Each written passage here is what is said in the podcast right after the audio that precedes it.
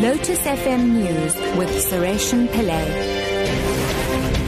Six o'clock, good evening. SABC CEO Hlaudi Motsoeneng has petitioned the Constitutional Court in last-ditch effort to keep his job. Last week, the Supreme Court of Appeal ordered that Motsoeneng be suspended pending the outcome of disciplinary proceedings. The court said that this was in line with the recommendations by the public protector. Candice Nolan has the details. Motsoeneng insists that the order that he be suspended is arbitrary and final in effect. He points out that his suspension was not part of the recommendations by the public protector. He also complains that the SCA improperly intruded into the merits of Part B proceedings, which have to do with the decision to appoint him permanently. Those proceedings are underway in the Western Cape High Court. Motsoeneng invites the Constitutional Court to get involved in his dispute, saying it might assist in later deliberations around the powers of the public protector. The EFF has described the ANC's comments against public protector Thuli Madonsela in Parliament as lazy logic.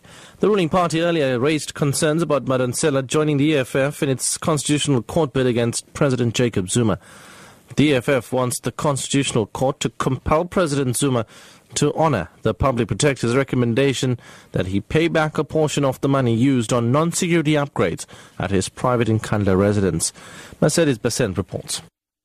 The ANC chief whip Stone Sizani's office earlier said there was nothing wrong for an institution like the public protectors to align itself with political parties in legal matters. But it says such an institution should always inspire the public's faith and confidence in its ability to act impartially and independently. However, EFF spokesperson Mbuyiseni Ndlozi says this is a logic that distorts the basic conception of democracy and the role of the public protector in such democracy. Ndlozi says Madonsela is the first and most important defender of her office when compared to other institutions.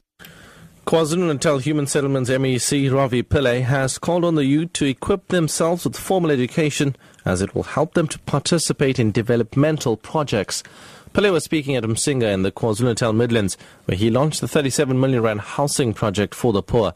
He stressed that education is the key to success. Meanwhile, the mayor of Masinga local municipality, Joshua Sikakane, has committed his municipality to work with all government departments to bring services to the communities. Russian Foreign Minister Sergei Lavrov has condemned the attack in which a missile hit the Russian embassy compound in the Syrian capital, Damascus. Two missiles struck the compound earlier today as several hundred loyalists to Syrian President Bashar al Assad gathered outside to show their support for Moscow's current air campaign in Syria. Several people were injured in which Lavrov says was a terrorist attack.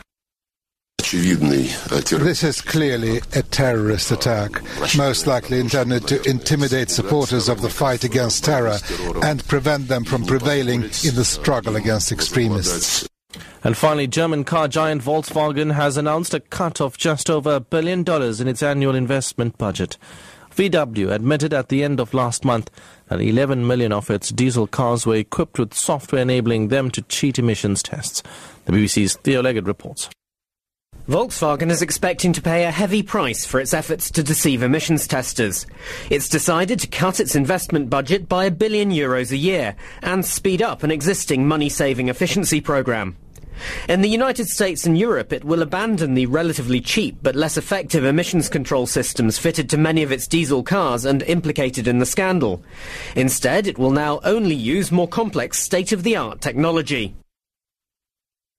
Top story at 6 o'clock. SABC CEO Hlaudi Motsoeneng has petitioned the Constitutional Court in a last ditch effort to keep his job. I'm Suresh Pillay, your headlines at half past 6.